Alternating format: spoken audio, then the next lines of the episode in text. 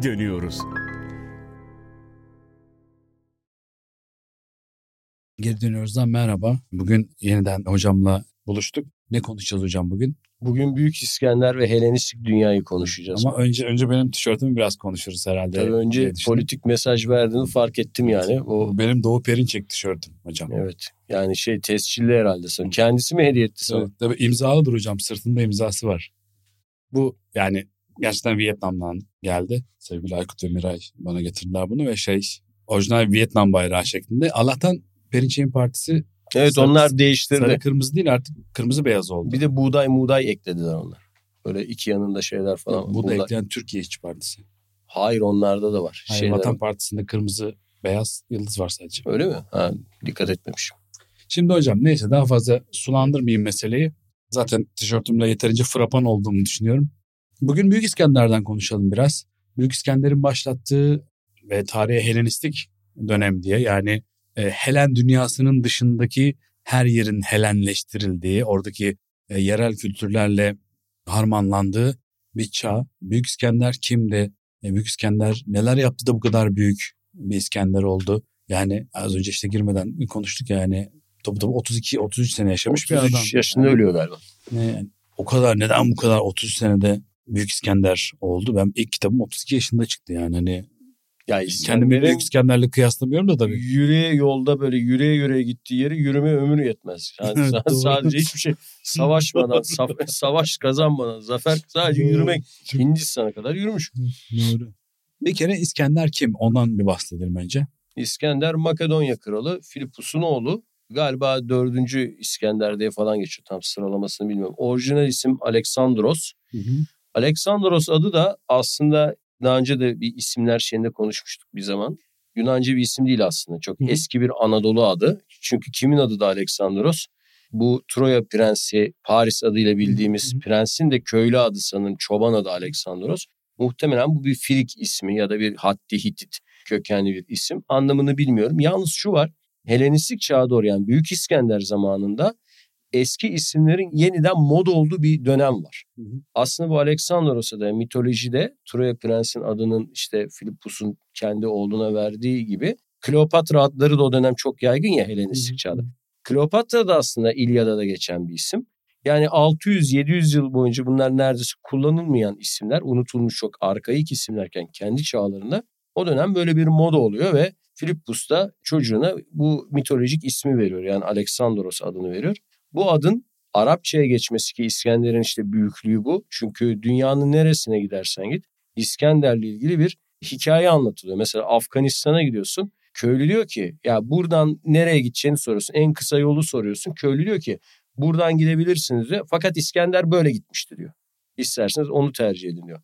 Semerkant'ta Buhara'da İskender'le ilgili hikayeler anlatılıyor. Kafkasya'da anlatılıyor. Hani Yecüc Mecüc krallığına kadar gitmiş. Onu konuşacağız şimdi. Evet yani Şey, Zülkarneyn'i de konuşacağız. e, İslam kültürüne, Arap kültürüne de geçtiği için tabi ona Aleksandros adıyla değil İskender adıyla Skandar tam aslında Arapçası. Bu nedenle de bizim dilimize yerleşmiş biçimi Arapçadan gelen versiyonu. Peki kaç yaşında tahta çıktı? Çok çok erken çıktı bildiğim. Ya onları ben pat diye ezbere söyleyemem ama herhalde 14-15 yaşında Değil falan olması öyle- lazım. Yani şey çünkü seferi 10 yıl sürdü. Seferi 10 yıl 12 yıl sürdüğüne göre galiba gene 22 21-22 yaşında tahta çıkıyor. Yalnız şu babası ölmeden önce de e, babasıyla beraber Makedonya'da İskitler şeylerle Trakyalılarla İliryalılarla yapılan bütün savaşlarda ordunun komutanı yani. Hani yapılan bir film var ya bunu böyle ağlayan sürekli üzgün bir çocuk gibi gösteren öyle değil. Yani babasının her zaman yanında savaşlarda kendini kanıtlamış, rüştünü ispat etmiş bir prens. 13-14 yaşından beri ordu komutanı 21-22 yaşlarında da tahta çıktı. Neydi hocam peki İskender'i böyle bütün dünyanın hakimi olma arzusuyla Hindistan'a kadar götüren şey? Vallahi bu sene bu coğrafi keşifler falan hikayelerinde de konuştuğumuz orada bir ruh hali de var. Doğu zengindi o zaman. Pers dünyası çok zengindi. Zenginlikler oradaydı. Makedonlar ve Yunanlar fakirdi. Bu arada bunlar Yunanlı mı değil mi tartışılıyor. Tarihsel Makedonlar. İskender Yunanca mı konuşuyordu? Yunanca'nın kaba bir lehçesini konuştuğu iddia ediliyor. Yani bu tabii ki biliyorsun ki günümüzün Slavik Makedonlarıyla bunların bir ilgisi yok. Değil, O sadece bir Makedon. bölge isim e, şey geçişiyor. Bunlar doğuya hayrandılar. Mısır'ın zenginliklerine, Babil'i duymuşlardı. Zaten bundan önce bir Xenofanes'in 10 binlerin dönüş hikayesi var ya. Gidiyor Asya'da doğu bölgelerini geziyor ve anlatıyor. O inanılmaz zenginlikleri aktarıyorlar. Bunların da hem işte fetih, yağma, ganimet hem özenti hem oradaki zenginliklere hakim olma hem de dünyanın geri kalanını merak etme, dünyanın sonuna kadar gitme düşüncesi. Yani içinde kendini kanıtlama, rüştünü ispat etme, fatihlik, merak, keşif hepsini bir arada görebiliriz. İskender İskender'in Büyük yapan hocası kimdi hocam? Aristoteles hocalarından biri. Yani Aristoteles'le ilgili anlatılan bir efsane işte ne yapacaksın yani Anadolu'ya alınca e sonra gideceğim işte şey ne o Kenan işte Levant oraya alacağım. E sonra ne yapacaksın? Sonra Mısır'ı alacağım. Mısır'da aldın. Sonra ne yapacaksın? Sonra İran'ı alacağım. E sonra ne yapacaksın? Sonra Hind'i alacağım diyor. E sonra ne yapacaksın peki? E dönüp sarayıma oturacağım. E sonra işte Çin'i alacağım, bilmem ne alacağım falan. Sonra dönüp sarayıma oturacağım. E şimdi sarayında oturuyorsun zaten ne gerek var bütün bunlara? Mu diyor. Diye, diyor. Yani böyle bir efsane var da. Bu efsane var. Şunu sana söyleyeyim. Ben Aristoteles'in adını yani Aristo olarak ilk defa dedemden duydum. Benim dedem altı kere falan hacca gitmiş bir hacıydı yani annemin babası. Sen herhalde denk gelmedi ona. Yok anneanneyi hatırlıyorum. Yani fotoğraf bile çektirmeyen bir şeydi yani gelenekçiydi. Fotoğraf çektirmez falan. Ondan duymuştum ve geleneksel Müslüman kültürü Aristo'yu İskender'e hak dini öğreten bir bilgi olarak anlatır. ben daha hiç ilkokula bile gitmeden yani resmi eğitim almadan. Aristo mu diyordum adıyla sanıyla Aristo evet, mu? Evet Aristo. Yani? Ben ondan İskender ve Aristo'yu ondan duydum. İskender bir peygamber olarak öğrendim. İskender Zülkarneyn denilir ya gelenekte. Kur'an'da adı geçenin o Zülkarneyn'in İskender olduğu söylenir. Ben bu gelenekle büyüdüm.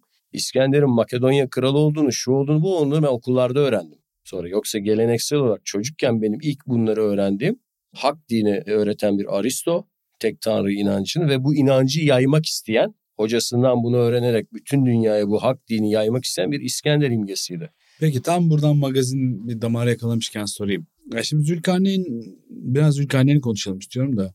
Ya Zülkarneyn yani Kur'an'da da bahsi geçmekle birlikte aslında Kur'an dışındaki İslam yazınında da e, çok fazla karşılık bulmuş. Özellikle masallarda. Masallarda yani hem yani hakim olduğu coğrafyada işte tek çeşitli o Yunan Helen kaynaklarından hem işte İsrailiyattan şuradan buradan hani sonsuz kaynaktan beslenerek böyle bir şey e, bir İskender mitolojisi yerleşmiş İslam'ın içinde de. Fakat bir noktadan sonra yani biraz şey muğlaklaşıyor. Yani İskender Zülkarneyn mi yoksa Zülkarneyn daha başka daha gerçeküstü bir bizim bilemeyeceğimiz bir işte peygamber ya da ilahi bir varlık mı? Biraz karışık bu işler. Fakat bazı işaretler Zülkarneyn ile İskender arasındaki bağları kurabilmemizi kolaylaştırıyor. Bir kere Zülkarneyn yani Zül işte sahip olan demektir biliyorsun. Karneyn de çift boynuz, iki boynuz demek. En çift hali. En, ha, en şey o ne deniyor ona? İkil şey çoğu. Beynen Nehreyn'deki gibi. Evet evet şey gibi. E, Ebeveyn'deki gibi. Evet. Ya da Bahreyn'deki gibi. İskender'in miğferinin de böyle iki boynuzlu olduğuna dair işte böyle Yok, sikkeler var zaten. İskender Tetradı rahmilerinde Amon Ra var ya Mısır tanrısı. Onun böyle koç boynuzları vardır Amon Ra'nın. İskender'in de Mısır'ı fethettikten sonra kestirdiği sikkelerde kendisini o koç boynuzlarıyla e, tasvir ettiğini e, bunlar görüyor o paraları. O paralar yüzlerce sene tedavülle kullanılıyor ve Araplar döneminde de yani Müslümanlık döneminde de o paralar hala Hı. gümüş değerini korudukları için geçerli. Yalnız bu konuda şey diyen de var. Kuraş'ın yani Pers şahı Kuraş'ın Pers İmparatorluğunu kuran Kuraş'ın ya da Kiros'un Yunanca adı. Onun da böyle çift koç boynuzlarıyla tasvirleri var. O yüzden bazı tarihçiler aslında burada kastedilenin Kiros olduğunu, Kuraş olduğunu ki biliyorsun hani Tevrat'ta da kutsanan bir isim ya. Yani İbranilere sahip çıktığı için tek tanrılı inanışa koruduğu için falan. O da olabilir deniliyor. Orada ya senkretik bir şey var herhalde böyle bir, bir, bir takım mitolojiler böyle bir yerde birikmiş sonra işte bunlar yani atıyorum İskender'e de mal edilmiş işte Kuruş'a da mal edilmiş falan filan gibi bir şey de olabilir tabii. Bir de şöyle bir bilgi var. Zülkarneyn sözcüğünün içinde aslında şöyle küçük bir hile de var. Yani işte karn o boyuz, boynuz anlamına gelen sözcük ya o yazılışıyla kurn da olabilir. Yani kurn biliyorsun çağ demektir. Yani kurneyn dediğin zaman ya iki çağ. iki çağın sahibi. Yani işte İskender geldi, Hind'e kadar gitti Ve yeni bir çağ başlattı. Yeni bir dönem başladı. Yeni, böylece hem eski Zaten çağın şey, sahibi oldu. E, Selevkoslar İskender takvimi kullanıyorlar. Yani İskender'in seferin başlangıcını ya da ölümünü şimdi tam hatırlamıyorum. Hı. Milat olarak, bir olarak kabul ediyorlar. Örneğin ben öğrencilere şey sorarım. İşte biz İslami takvimden önceki olayları nasıl bilebiliyoruz? Mesela işte peygamberin doğumu 570 ya da 571 deniliyor. İşte fil olayı şu tarih. Bunları nereden biliyoruz biz dediğimizde hani bu konuyu bilmeyenler şaşırır. Orada Selevkos takvimine yani İskender takvimine başvuruluyor ve İslam'dan önce, hicretten önce daha doğrusu yaşanan olaylar sıralanırken baz alınan şey ölçü zaman ölçüsü İskender takvimidir aslında. Hı hı. Yani bu İskender meselesinin bir de Yecüc ve Mecüc'le de yani ilişkili bir hikayeye dayandı. Hani öyle öyle öyle bir vakvak ağacı var. Bir de onda onda, onda hatırlatalım. İskender Seylan'da mı Hindistan'da mı işte bir ya da bir hayali bir adaya gidiyor. Değil mi? İnsan şeklinde meyveleri olan ve onunla konuşan meyveleri olan bir vakvak ağacıyla karşılaşıyor. Osmanlı'da vakayı vakvakiye vardı evet, hocam. O ona ondan benzetir işte. Mitolojideki insan meyveli o ağaca e, benzettikleri için tabii Osmanlı'da şimdi yani herkes bilmiyor olabilir.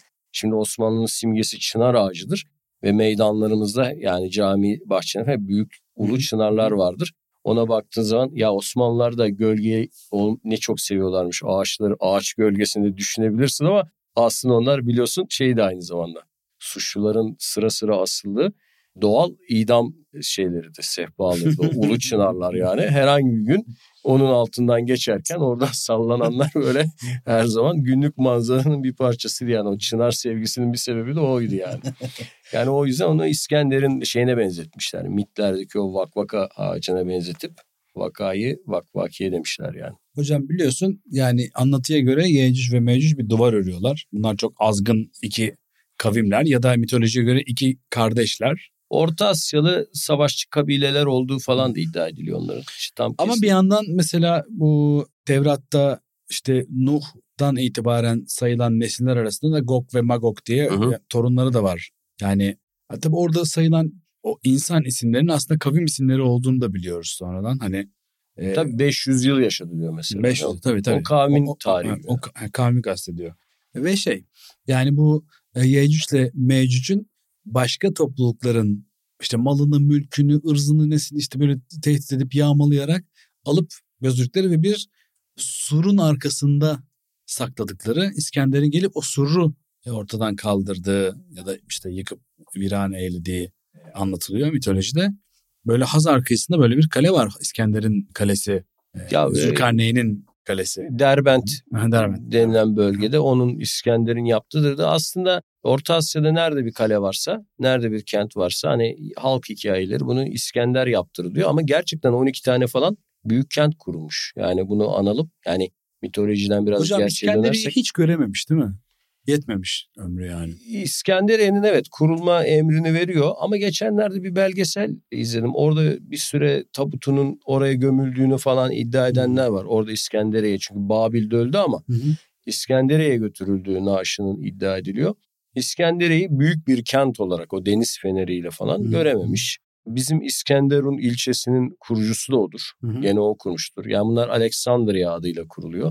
Bir tane Afganistan'da var. Ayhanum arkeolojik yerleşkesi Ceyhun Nehri kıyısını oraya kuruyor. Yani Hindistan, Afganistan, Özbekistan, İran'da çeşitli Alexandria adlı kentler kurmuş. Bunların çoğu tabii kaybolup gitmişler. Bir de hocam yani kent kurmuş işte bu Helen kültürünü işte dünyanın çeşitli yerlerine daha önceden gitmediği yerlere bile almış götürmüş taşımış etmiş falan filan.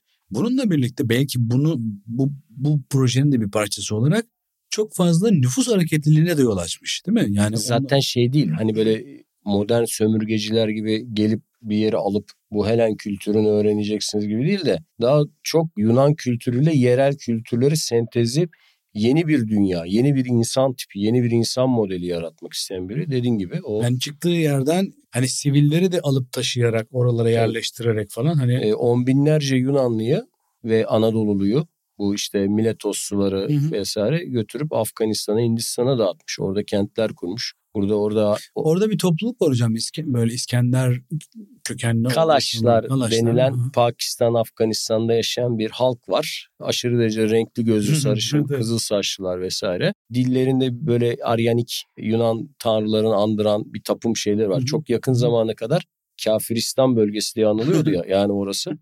ya putperest olarak görülüyordu ve işte Afgan krallarından Abdurrahman devrinde 1890'larda zorla hepsi Müslüman yapılıp bölgenin adı da Nuristan olarak çevriliyor. Hmm.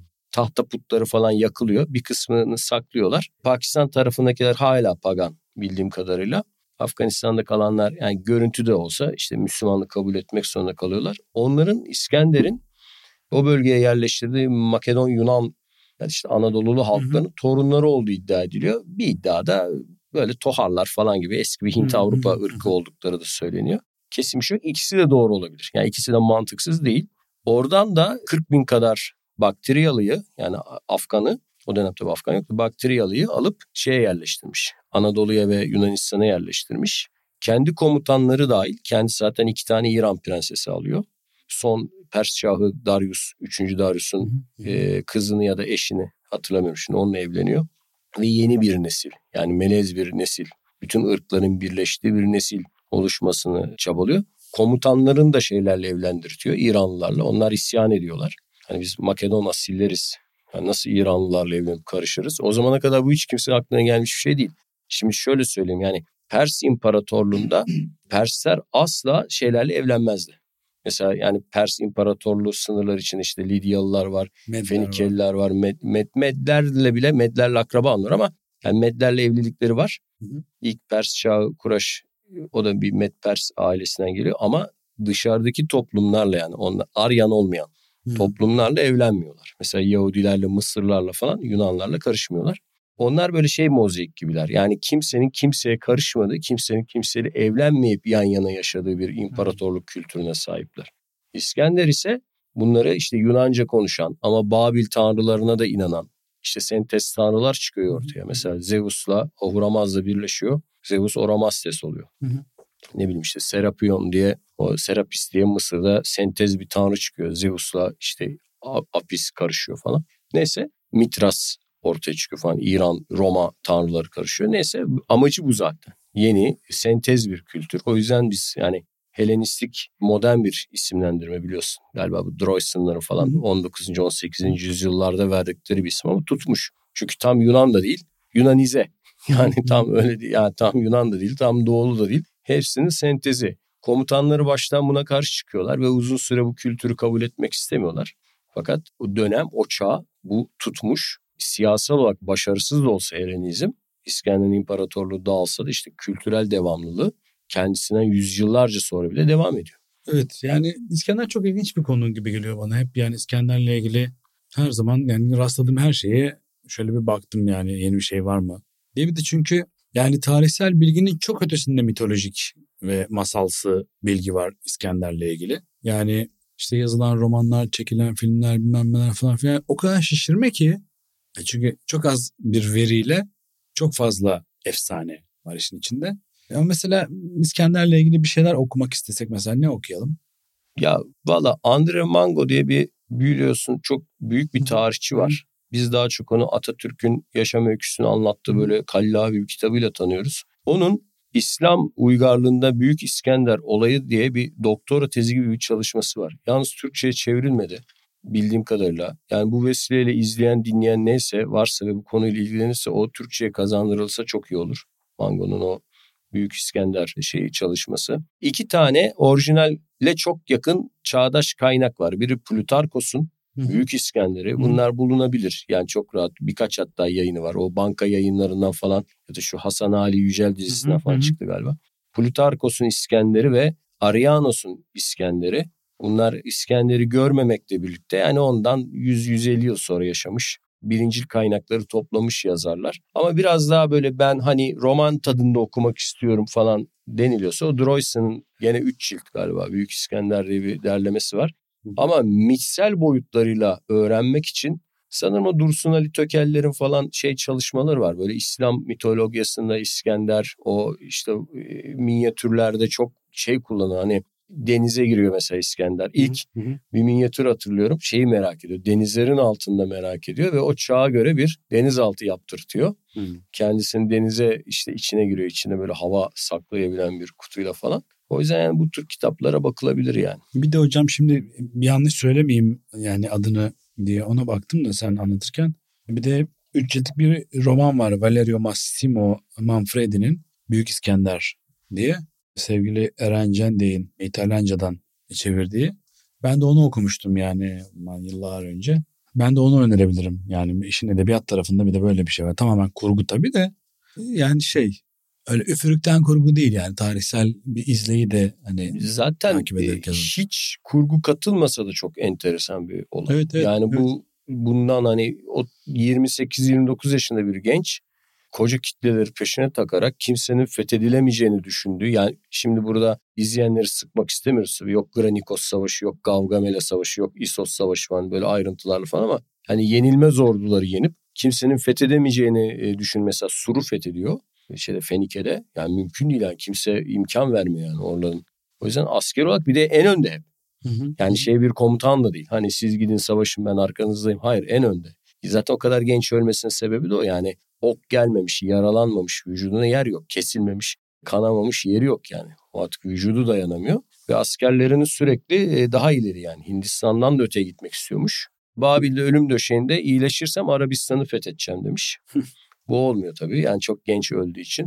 Yani 33 yaşında 34 yaşında ölüyor. E, bir bu kadar daha yaşasaydı biz nasıl bir büyük İskender'den bahsedecektik? Yani hakikaten bilemiyorum yani. Peki İskender öldükten sonra ne oldu? İskender öldükten sonra geride bebek bir oğul bıraktı. Onu da saray entrikaları içerisinde katlettiler. İranlı karısını zaten hemen öldürüyorlar bildiğim kadarıyla. Çünkü bir İranlıya geçmesini istemiyorlar işte soyun tahtın. Biraz büyük bir oğlu daha varmış fakat o şeymiş yani o çağda tabii tedavi imkanları falan yok. Hastalıklı doğmuş. Bir şekilde ondan geriye soy olarak kimse kalmıyor. Bunun generalleri, Diadokoslar denilen generalleri büyük imparatorluğu bölüşüyorlar. İşte Lysimakos bizim tarafı, bizim Bandırma, Trakya tarafını alıyor. Kasandros Maka- Makedonya'yı alıyor. Ptolemaios yani Arapların Batlamyus dedikleri Mısır. Mısır'ı alıyor. Seleukoslar da asıl aslan payını yani böyle Batı Anadolu'dan uzanıp Hindistan'a kadar giden asıl payı alıyorlar. Belki yani şeyleri anlatmak güzel olur. En önemli Seleukos kralları mesela bu bizim Anadolu'daki Silifke ismi. Selevkos'un Arapçalaşmış hali. Gene çok önemli bir Seleukos kralları. Antiochos 1, 3, 2, Hı. 3 de gidiyor. Onlar da işte Antakya kentinin kurucusu olan krallar. Yani bize bıraktıkları miras büyük aslında.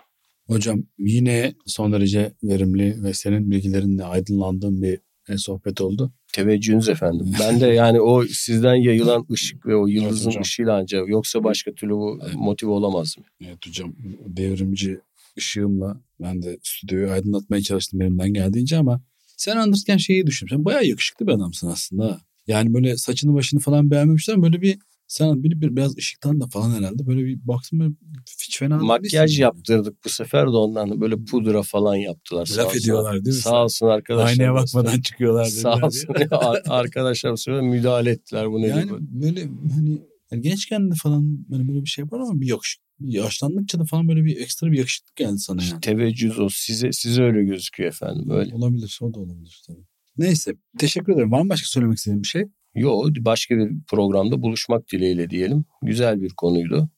Büyük İskender Anadolu kültürünün bizim için yani bizim mirasımıza önemli bir figür. E şey yapabiliriz yani bu konudan daha devamında getirebiliriz ileride bu tür konuları. Yani sadece bizim kültürümüz için değil herhalde yani antik dünyadan bugüne kalan o kültür mirasının hemen her köşesinde bir şekilde izleri sil- sinmiş bir karakter. Ya şu an böyle yapay ayrımlar var biliyorsun. İşte batıcılar, doğucular, şucular, bucular. Biliyorsun benim tavrım biz bu konuda hep Akdenizcilik. Hı hı. Benim böyle bir yaklaşımım var yani bakış açım var yani sistematik. Hocam bu fırsatla senin Akdeniz'in öyküsü medeniyet Medeniyetlerin Medeniyet Şafağı Şafağı. genel başlığıyla Hı. çıktı da aslında Akdeniz'in öyküsü. kitabını Yani- da burada övelim. Yani o da alınsın. Sonuçta sen de çoluk çocuk büyütüyorsun. Çok güzel bir kitap bu arada ben yani kitabı okumuş biri olarak söylüyorum. Medeniyetlerin Şafağı. Akdeniz'in, Akdeniz'in öyküsü. öyküsü. Evet. Töre Sivrioğlu Epsilon yayınlarından çıktı.